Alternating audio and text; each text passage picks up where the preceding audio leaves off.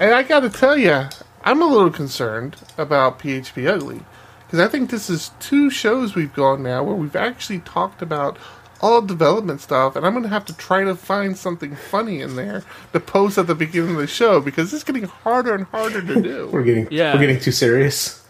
yeah, We should. These we can drum up some drum up some drama to talk about next week. You are listening to the PHP Ugly Podcast, episode 10, recorded Saturday, May 14th, 2016.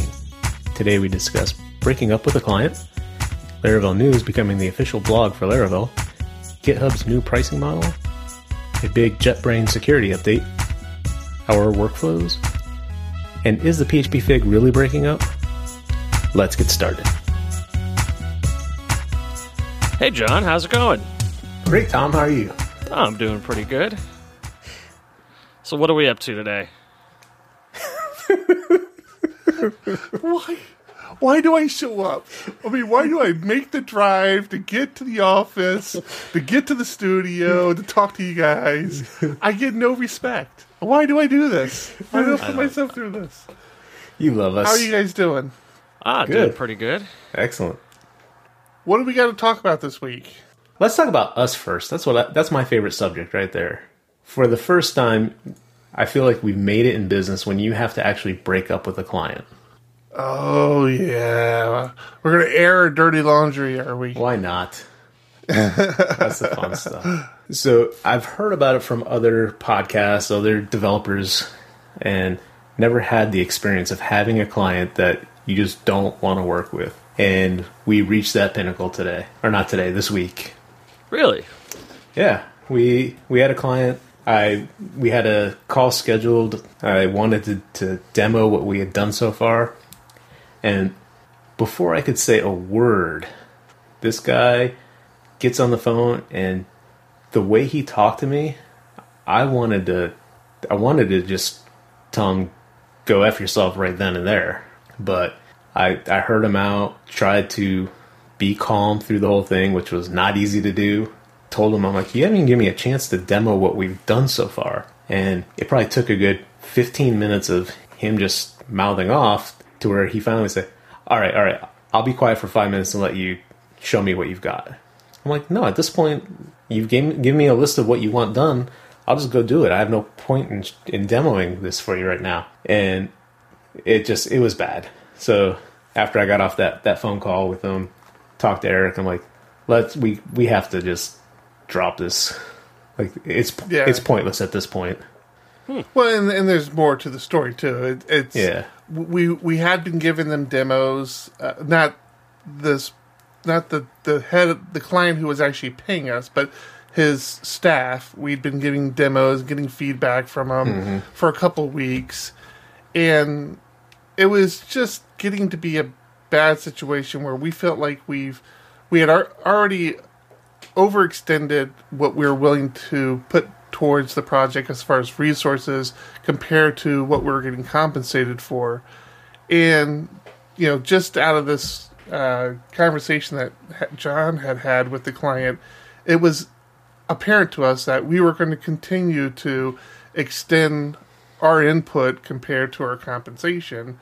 And there was just, if we had already worked this long with them, had gotten this feedback from the staff, and then turned out that we were still this far behind when it bubbled up to him, there was just no way that was going to change. And yeah, so we we had to make a decision on whether or not we wanted to continue down that path. Yeah. There's there's only only so much stress that you can put yourself through for a client. I mean, Right. Yeah, but and, it, and it's weird because it's like there's the part of you we we've recently been in another situation where we've had to walk away from potential contracts, not potential contracts. We we've had to walk away from contracts where people have wanted to do business with us, and we've simply said we just don't have the resources right now to take on this project. We're tapped out. We're we're fully booked. There's only, the only so many man hours in a month. Do you ever want to Yeah, just the- tell them the truth and be like, "We we totally have the resources, and we just don't want nothing to do with you." well, that was the case for this the, this one that we, we we broke up with, but the the others that wasn't the case, and those are hard because it's like you're leaving money out there. It's like these people want to give you money to do stuff that you love doing, and mm. you're telling them, no, no, no, I'm too busy. I don't I don't want your money, and it's it's tough because it's like oh, there's got to be a way, and and there is a way if if you're willing to maybe cut back on the quality of work. Bring bring on junior people to to do Yeah. the work or people new to the field. But Right. but cutting off an existing contract that was a just a, a new thing for for us. Yeah, it, it was. Did you did you get emotional? Was this like like a regular breakup where it's not you, it's it's me. It's We're still stalking him on you. Facebook. No, but check, after checking I out the wrote the dev team. after I wrote the mess the email to him to say, hey, I, I just don't think this is going to be a good fit. Uh, I started doing some research, and there's all those types of emails out there, or pre-written scripts for how to break up with a, a client, and one of them is, "It's me, not you." those types, because I mean, it is kind of like a breakup. But the the question I have for other people in this situation: Have you refunded money to the client, or do you just say, you know, you've paid us for our time to oh. this point? Here's what we've done, and give it to them, like give them the code, or just you know refund. Yeah, that is a good question. I mean, let me let me ask you. What I, I know what we did. What what would you do in that situation, Thomas? uh, I, I think if we were in a situation where I had to break up with a client where it was really their, you know, a problem with them, I, I don't think I'd issue a refund. I'd say, here's all your source code. Here's, you know, if, Right. if I was unable to live up to a, a commitment that I had made, sure, you know, refund, of course, work not done, whatever. But if if the client has made it such a nightmare to to work with, Well, but understand their point of view. They don't they don't see it that way. They don't they don't think they've made it a nightmare. They think they they've and, and that that was actually another uh, another part of the story that I, I'm not sure if how much you want to get into, but how they were paying us based on the schedule that they were supposed to pay us. It started was- out bad. What Eric was just alluding to. I sent this client their very first invoice, and they refused to pay it because they hadn't seen progress. And I was like, but everything we've done so far is back end work, you know, getting things set up, whatever. So I scrambled to get something just stupid put together for front end just so they could see progress and pay their invoice. I had then done a couple of demos with them after that, so there was definitely a ton of progress from the first demo to my second invoice. And again, I was refused to be paid until they saw progress. And I'm like, but you saw progress. and that's when we got on this phone call and ended up parting ways. so how long had they been a client for before we? Not long. I think what was it a, a month and a half, two months? month and a half, yeah. Yeah, yeah, it was a very very new in in the scope of our current workload. A small client. Yeah, very small. So it was not that big of a deal to to drop them, but it's still not not something I want to do. Like I don't want them finding another development firm and then bad mouthing us because we didn't want to work with them. Right. And we and we also made the decision to refund the money, which hurts us because the developer we paid to work on that is going to refund us Oh, they're not. his money. I thought we agreed to that. No, that's not how it works in the real world, John. People keep the money you send them. but yeah, we uh, we just thought it would be easier since we were still so new in the contract. We just had decided it'd be worth a, probably a lot less headache if we just refund the invoice that they did pay, and you know we essentially ate that cost. yeah. So it was six weeks because we we invoiced after the first two weeks. Sent the second invoice two weeks later, so that's four weeks in, and they didn't pay for two weeks. That's when everything started coming up, being like, "Hey, you haven't paid this invoice." So And for for me, it's the money is one thing. Obviously, the money is a big deal, but the thing that really frustrates me is the time that the developers spent on that project. We have other projects they could have been working on. Yeah, exactly. and that that I won't get back. I mean, even if we didn't send them back the money, I, I won't get back that time that I could have had those developers working on bigger projects. Sure. So well, this was a fun vent session. yeah, yeah, that was interesting. That client, Rachel Maddow. What's going on in the other parts of the world outside You know, of here, Diego Dev? something interesting that happened. Uh, Laravel News issued a, a blog post that stated that they were now the official blog for Laravel. Now, is this like? Did they just like you know pee on the bush and call it theirs, or Now, is this like? See, that's the Did this come down from Taylor? Does this mean that we're now the official Laravel podcast? Well, no, because there is a, a official Laravel podcast. Did the official Laravel podcast that's out there get permission as well, or could we just start declaring ourselves the official? Or could we take other projects? Like, is there an official Symfony podcast? So there's, there's two two aspects about the official Laravel podcast. One, Taylor's on one of them, so I think that that kind of makes it pretty official. The second is the second Laravel podcast is the Laravel News podcast, which is the official Laravel blog apparently. So we're like pretty ah. down, pretty far down the chain there. Could, do we have an official podcast for our Laravel meetup? I, I believe this could be the official podcast for our I, Laravel meetup. I just want to be official. I, wanna- I crave I crave status. Well, I think we are the official Ugly podcast.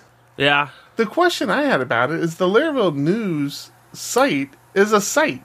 I mean, it's not. It's all about Laravel, but it's not a blog about Laravel. It's it's stuff. It's packages. It's things people are doing. It's not Laravel blogging about this stuff. I I'm a little confused by that. It's like, okay, are you going to remove the news? I think it's the official news site for the product of Laravel.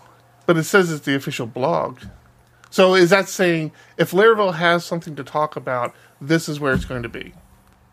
So it's it's not that its only role is as the Laravel blog moving forward. It's just saying, hey, if we have something official to post, we're going to po- post it on Laravel News. Otherwise, Laravel News is going to continue to be Laravel News and continue to be a, a steady stream of information about th- all things Laravel. Sure.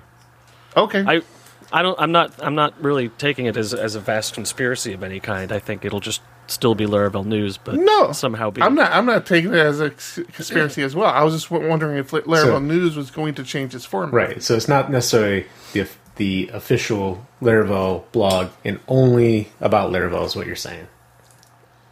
Right. Like, Laravel like the only thing being on there would be stuff being generated from Laravel. Right. Yeah. So have you guys seen the new pricing structure for GitHub? I haven't seen it, but I've heard a lot of people complaining about it. Yeah, I was doing the. I, I I got the email when I was walking the dog, as I do pretty pretty regularly. Is he behind me? No, he's not even in there with you today. No, he, he's there. Oh. He's curled up in the ball back there. he's so hard to see because he's so dark. Yeah. And uh, I saw this email come in about the new pricing structure for GitHub, so I quickly go over there because we pay for uh, GitHub repos. So I quickly go over there and I'm looking at it and I'm like, I emailed John, I'm like, John, check this out, check out this new pricing structure. If I'm doing the math in my head correctly, we're screwed. Screwed. I hope our status isn't so so teetering on the edge that the pricing structure at GitHub could screw us. it was just going to be more money. It- it- when we switch to that account structure, it will be a significant amount more than what we're paying now. The nice thing is they aren't forcing you to migrate at this point. Yeah. So you could stay on whatever structure you're in currently, but if you need more repos, because that's what their structure was basically beforehand, you're paying not per private repo, but for a bundle of them, a right? bulk. Yeah. So- a, bulk, a bucket of repos. Yeah, so if, if you grow outside of that, you're going to be forced into the new structure, which is unlimited private repos, which is nice. So you're, you're now get unlimited private repos, but you're paying per developer or per user, Right. which Right. It's pricey, but that's I mean that's what all of these services are going to is per user in the in that ecosystem. Yeah. Now there Yeah. there is Git Vault too, which is a host your own solution. That You don't need, you don't need any of those. You could just you could if via SSH have your own server set up. It's it's all the integrations that are Sure. involved. Right, exactly. And, and we talked about last week, Big Bitbucket, and Bitbucket is definitely a player. And I see this as a huge opportunity for Bitbucket to step into the the industry and say, "Hey, yeah, you know what? Those guys are screwing you. Here, here's our pricing structure, which is much more accommodating to, you know, what you guys used to pay." I, I, mean, Bitbucket. John and I have talked about it several times in the past, and We've we used had. them. We we still have an account on Bitbucket. yeah, they've got where they've we- got free private repos for well, For free free users. private repos, but no for all users. But the problem with it is you can the amount of people you can have on a team with those private repos is very limited. I think you can only have three people on a team, so it doesn't work for us as a business. As an individual, yes, absolutely. If you're an individual, you need private repos. Even if you're working with a couple couple people on that private repo, go to Bitbucket. There's no reason not to. Except for the integrations that we've talked about. And they they have they, they do have integrations, but it's just the the GitHub integrations have seemed to be better. Well, and, let's and just say, Bitbucket's come a long way in the past couple of years. and they're getting. I mean, and they continue to grow. They continue to get better, which is good for everybody. So we may be looking at Bitbucket again. Yeah, I don't know. Their their Soon. interface, I know, a couple years ago was horrendous. I hated going in there. They did a big update, and they were more Git like at that point, with the pull request being a lot easier to to use. So they're getting there. Yeah. We had this problem with another service. Actually, it, it involves you, Thomas. You you don't even realize it. oh oh no But- what have I done? you know, we have several social streams we have to manage. We have our user group we manage. We have the you know PHP, Laravel user groups we manage. We have our company. We have our individual. Uh, we have now PHP Ugly that we manage, and and all these some of these uh, streams have multiple streams associated with them. So our user group has a Facebook, has a, a Google Plus page. So we've used Hootsuite for that. Yeah. And with you, with you taking over North County, it made sense to bring you into Hootsuite to manage the the queuing up of the tweets. Oh goody. Well, not so much. yeah, I, I popped on because Hoot, Hootsuite's always been one of those overheads for us, and I've always felt it was super expensive, but it there's nothing else out there that even even comes close to what Hootsuite offers. So when we when John and I started managing all these accounts, we're like, okay, we're going to bite the bullet because these social streams don't make us money. It's not like we post commercials or anything like that. So this is complete overhead. The Hootsuite is a drain. I mean, it, that money comes out and it's not coming back. There's no there's no return on investment. And to add you will almost double our bill because of the, their pricing models per user, and it's, it's essentially a hundred bucks a user. I'm like, are you Damn. kidding me? I mean, I, I would almost pay, I would almost rather go back to like the old cell phone days where I had to pay per text message. I'm like, charge me per tweet or something. Yeah. It's just because we're not a business. I mean, that's a well, we are a business, but we're not using it for the business needs. Like we're not doing marketing for our business through Hootsuite. We're using it to manage our community social streams, So and it's just so expensive. It's like, oh man, 100 $120 a year if you pay annually. They don't even tell you what it is if you pay monthly. Yeah, It's ten. yeah, that would be ten dollars a month. alert. Oh, so it's tough. Yeah, a lot of these a lot of these systems go to. If Slack's the same way, I mean, we pay per user in Slack and Toggl and Yeah, all but these for services Slack, are per Slack user. we use it very, very heavily for business Oh yeah, so business needs. Slack definitely has a return on investment for us for sure. Yeah, and, I, and I'm fine paying per user on even on Hootsuite. It's just ten dollars a month per user. I mean, that's for post for posting to Twitter. I mean, it's For just keeping it- there's not APIs that much functionality. really. Yeah, exactly. I'm glad though that I do have a, a solid monthly price on my, my value to the team now. Yeah, 120 bucks a Ten- month. yeah. or t- 10 bucks a month. Ten yeah. bucks? No, no, we can't. we can't swing that. Well, you're you're forgetting about all the other services. It's just one more service at ten dollars a month. You know, with all this talk about Git, Bitbucket, TweetDeck, or TweetDeck, uh, Hootsuite, yeah, these are all kind of like workflows, right? How we do business. So, what what are some of the workflows that we use? That does anybody have any interesting workflows that that works that work for them? I know I do. I'm using a workflow right now that you guys don't know about. You might know about. I don't know. I, that's, that is true. I can't see your pants, so you, so for me, there's the obvious stuff, right? As a developer, I'm using Vim or Storm for my development. I'm using Git for for my uh, storage, version control. Um, the the project management kind of kind of changes from project to project depending on the client um, and the project I'm working on. But the other tool that I personally can't live without is Todoist, which is a to do a to do to to do list manager. Uh, that's another SaaS solution, and it's one that I pay for. Um, I forget it's pretty cheap, but it is an absolute vital part. And so, even right now, as we speak, every day, I look at my calendar and I look at my to do list and to see what I have queued up for that day. And when I go into meetings or when I go into a podcast, I have a specific filter for that podcast that I have items on there that I potentially want to talk about if it ever comes up. Uh, that you know maybe aren't in the Trello board that that we're using as a group for for our group workflow. So I know to do lists are a big deal, and I, I've I've used them all. I was I was a huge user of Remember the Milk. I used Remember the Milk for years and paid for Remember the Milk for years before it became obvious to me that they weren't they weren't maturing their product. Uh, so I tried a couple that on Mac. Wunderlist is a big one, and Microsoft recently bought Wunderlist. We had somebody who came to our meetups who ran a to-do list uh, SaaS solution, and uh, I used his. And of course, that's the one that that's the name that escapes me right now, unfortunately.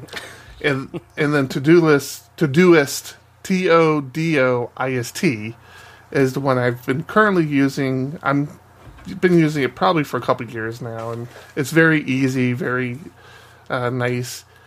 I've wanted to use so Google has a built-in to-do list manager in Gmail, and I've always wanted to do that, but again, didn't have the features. Yeah, that, that's very basic. It's basically just a a, a list. No, no, So do- to do list. but not a very good one. all right, hold on one second. To to do, break up with Tom as a friend. Okay, got that. I'll remember that on Monday now. Yeah. What about you guys? Do you guys have anything unique in your workflow you'd like to share? I've started doing the to-do list thing. Um, I've I've had a problem where I'll get tickets and it's got three things to do in one ticket, and the first thing I look at ends up being a major pain. It takes me hours. I finish it up, I push it out, and I mark the ticket as red, and, Ah, and yeah. done. And it's like I I kept doing this. I kept saying, "Oh God." I totally forgot the other two parts of this ticket. Okay, let me reopen the ticket. Let me pull it back in. Let me start doing, you know. Um, so I've started, you know, line item adding checkbox, you know, little icons in uh, Jira. You, you can you can make little check uncheck. You can't actually put a checkbox into the the comments or the descriptions, but you can add little emoticons that say checked or unchecked. So I've I've started doing that for all of my tickets. Um, if I receive something, I break it out into multiple pieces and do them one by one. And that's something you can't do within the ticket system you're using. I think it's more the fact that we create tickets that have more than one item in the ticket than than one item per ticket. You know, move move these images here and create a processor to move images in the future. Yeah, I've been guilty of doing that. I, I do that all the time. I lose sight. Uh, speaking of workflows, we had uh, something a challenge that I discovered we were having recently was we have a client that we work with that again they use a project management system that they've been in for years. Uh, we've been exposed to it for about the last year. I mean, we've we've been using it, and one of the things we've happened is we, we had a pretty. We're in the middle of a pretty serious sprint with them where we're trying to get some big deliverables done within a certain amount of time, uh, a certain time frame, and they'll create tickets that require multiple people to work on the ticket, but only one person can be assigned to the ticket at a time. And the issue is, is when that one person is outside of the Diego Dev company that John and I run, we we're losing track of that ticket. So there's a these tickets are bouncing back to us because there's there are things on that ticket for us to do, but because it's not assigned to us, when we have our little our weekly meetings, or actually they're more than weekly meetings. We we we talk on certain projects, especially when we're in sprints, almost daily. And when we review the tickets and we pull up all the tickets assigned to our Diego Dev group, we're losing visibility to these that have been assigned to somebody else but are coming back to us. Yeah, but um, to be fair, the the workflow that is usually used with that client is somebody outside of the group creates the ticket, we work it, assign it back to them. So the tickets are often assigned outside of the group. It just affects us when there's pieces of that ticket that we need to work on. And once it's assigned outside of us, we have no no view to it. Did, have you guys ever worked with a documented workflow? Something where when you started on a project, they said this is our workflow and handed you some kind of instruction sheet? Negative. No. I, I haven't. I'd, I'd be interested to know if that's a common thing in bigger environments where they, they're offloading and unloading new employees or workers every once in a while. Uh, because it does seem like a lot of the workflows that I use are just sort of ethereal. You know, it's mm-hmm. make sure you mark your tickets and push to Git, but nothing really structured beyond that. Yeah. Yeah, it, it seems like it's a space where there's room for still that one knock it out of the park sort of product that kind of takes a different approach but really gels and brings everything together for people. How about you, John? Did, did you have anything you wanted to add about workflows? I'm horrible about them. You're horrible about them? Yeah. It's You're a horrible person. that has nothing to do with the topic. While while I'm sorry, that escalated correct. quickly. but it's true, so true. I get told that at least once a day. Yeah, having kids well, is great. I had a cron job set up for that just for you. oh, is that where, where those emails come from? We talked about PHP Storm being part of a pretty common workflow for PHP developers. Did you guys see the uh, security panic alert notification that went out? Yeah, I, not. I reacted quickly before reading what it was, was really about and uh, told everybody in our Slack channel, hey, if you're using PHP Storm, upgrade right away. And then did, did you really not see it, Thomas? No. Where where would I see this from? You, where, sh- you oh. should get emails from JetBrains. emails, mm. Twitter, uh, blog posts. Yeah, I, I saw the email when I first read it. I freaked out. I'm like, oh, let me update right away. Much like John, I didn't bother to really read why the update was there before I updated because shutting down can sometimes be a pain in the ass when I'm in the middle of something. Uh, I then read the email and was like, this isn't that big of a deal, at least for me. yeah. It wasn't for me either. Yeah, this yeah. is what in reference to the built-in web server. Yeah, exactly. yeah. Which it's got to be such a small fraction of their user base that runs that. But obviously, somebody does. They they have it and maintain it. I, I don't know that it's obvious that someone does because according to this, the error was in any version after December 2012. So It could just be carryover. I think someone t- someone might have turned on the, the web server and said, "Oh, huh, that's weird. This has been here forever." Well, Let me see if I can break it. On that. Yeah, I, oh, I was about to say, I, I, I gotta be honest, I'm, I, I can't even say I, I knew for sure that it had a built-in web server. yeah. This is this is how they keep people aware of features that they're not using frequently enough.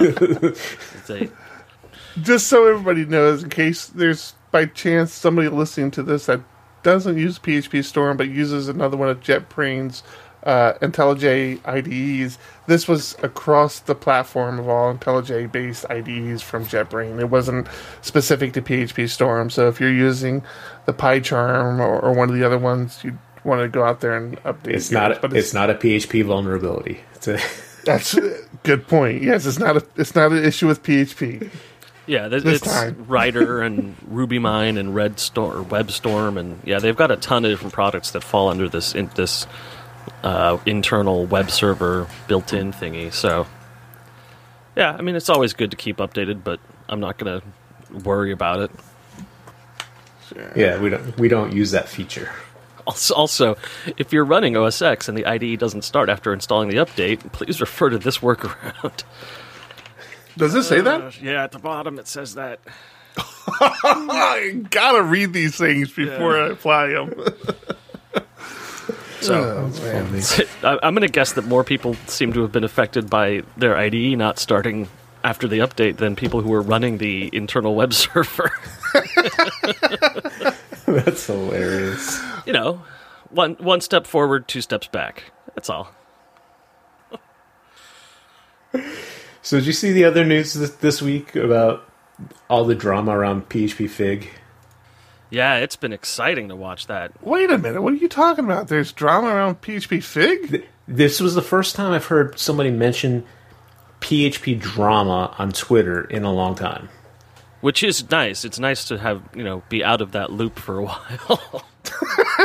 to, to not be the cause. Maybe that's maybe that's our problem. Maybe we'll get more listeners if we did something so PHP drama talked about us. Well, I think PHP drama's been out of the loop for a long time. I don't think they've been tweeting. So what's going on with PHP Fig? Well, uh, a bunch of people have dropped out of it. Laravel, Doctrine, and Propel have dropped out of PHP Fig. Wow, that's some pretty big names. Yeah. Um, it it's a little confusing as to why and how bad it is.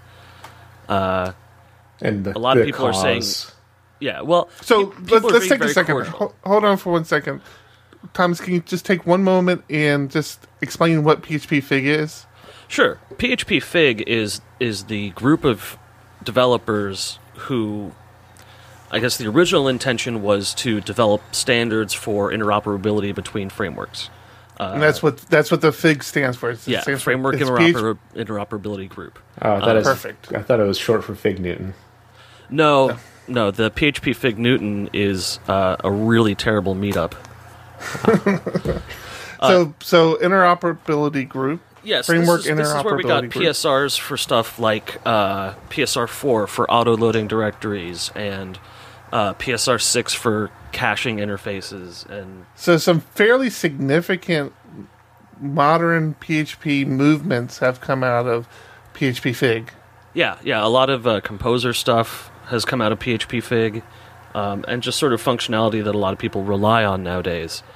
Uh, the, So this is a pretty this is pretty serious and scary news. I mean, we, Well, we just not. started making well, we just started making progress as a community as far as everybody agreeing to best practices and how to do things. So explain to me why this isn't concerning news. a, a lot of the people who are dropping out are basically dropping out because the the amount of noise, the you know the signal noise coming out of the PHP Fig group is very high. There's a lot of talk constantly, um, a lot of discussions, but uh, a lot of the frameworks, you know, Laravel, Doctrine, Propel, believe that the framework interoperability has been achieved.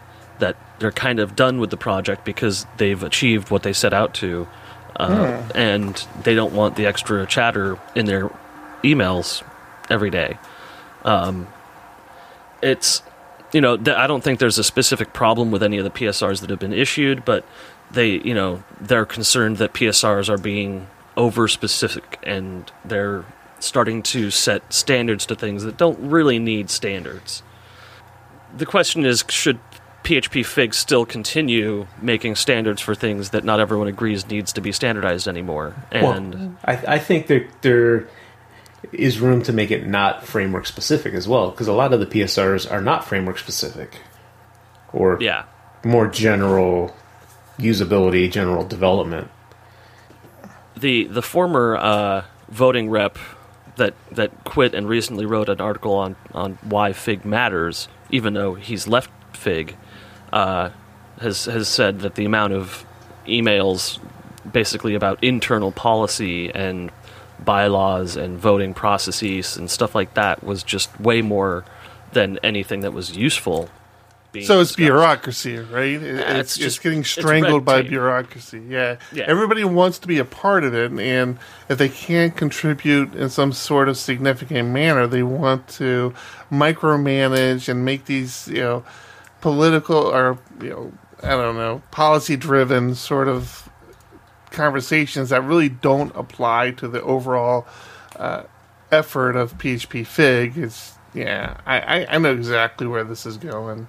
Do we? But we don't think. Um, why aren't we? I, um, why aren't we concerned about the impact? Because again, they they have made humongous strides over the last few years for exactly what they said interoperability among frameworks. Laravel just pulling things out of Symfony left and right. Uh, it's, I mean, to me, this still seems like a major red flag that we should throw up as a community and, and see if we can't resolve. The red flag is simply about the the the process, but the people who are pulling out a fig are not disappearing into the ether. They will still be contributing to projects that create standards and and help developers like PHP CDS uh, and you do you you think they're going to keep with with the spirit of what PHP Fig was originally established for, as far as they're not going to think about themselves and continue to make it?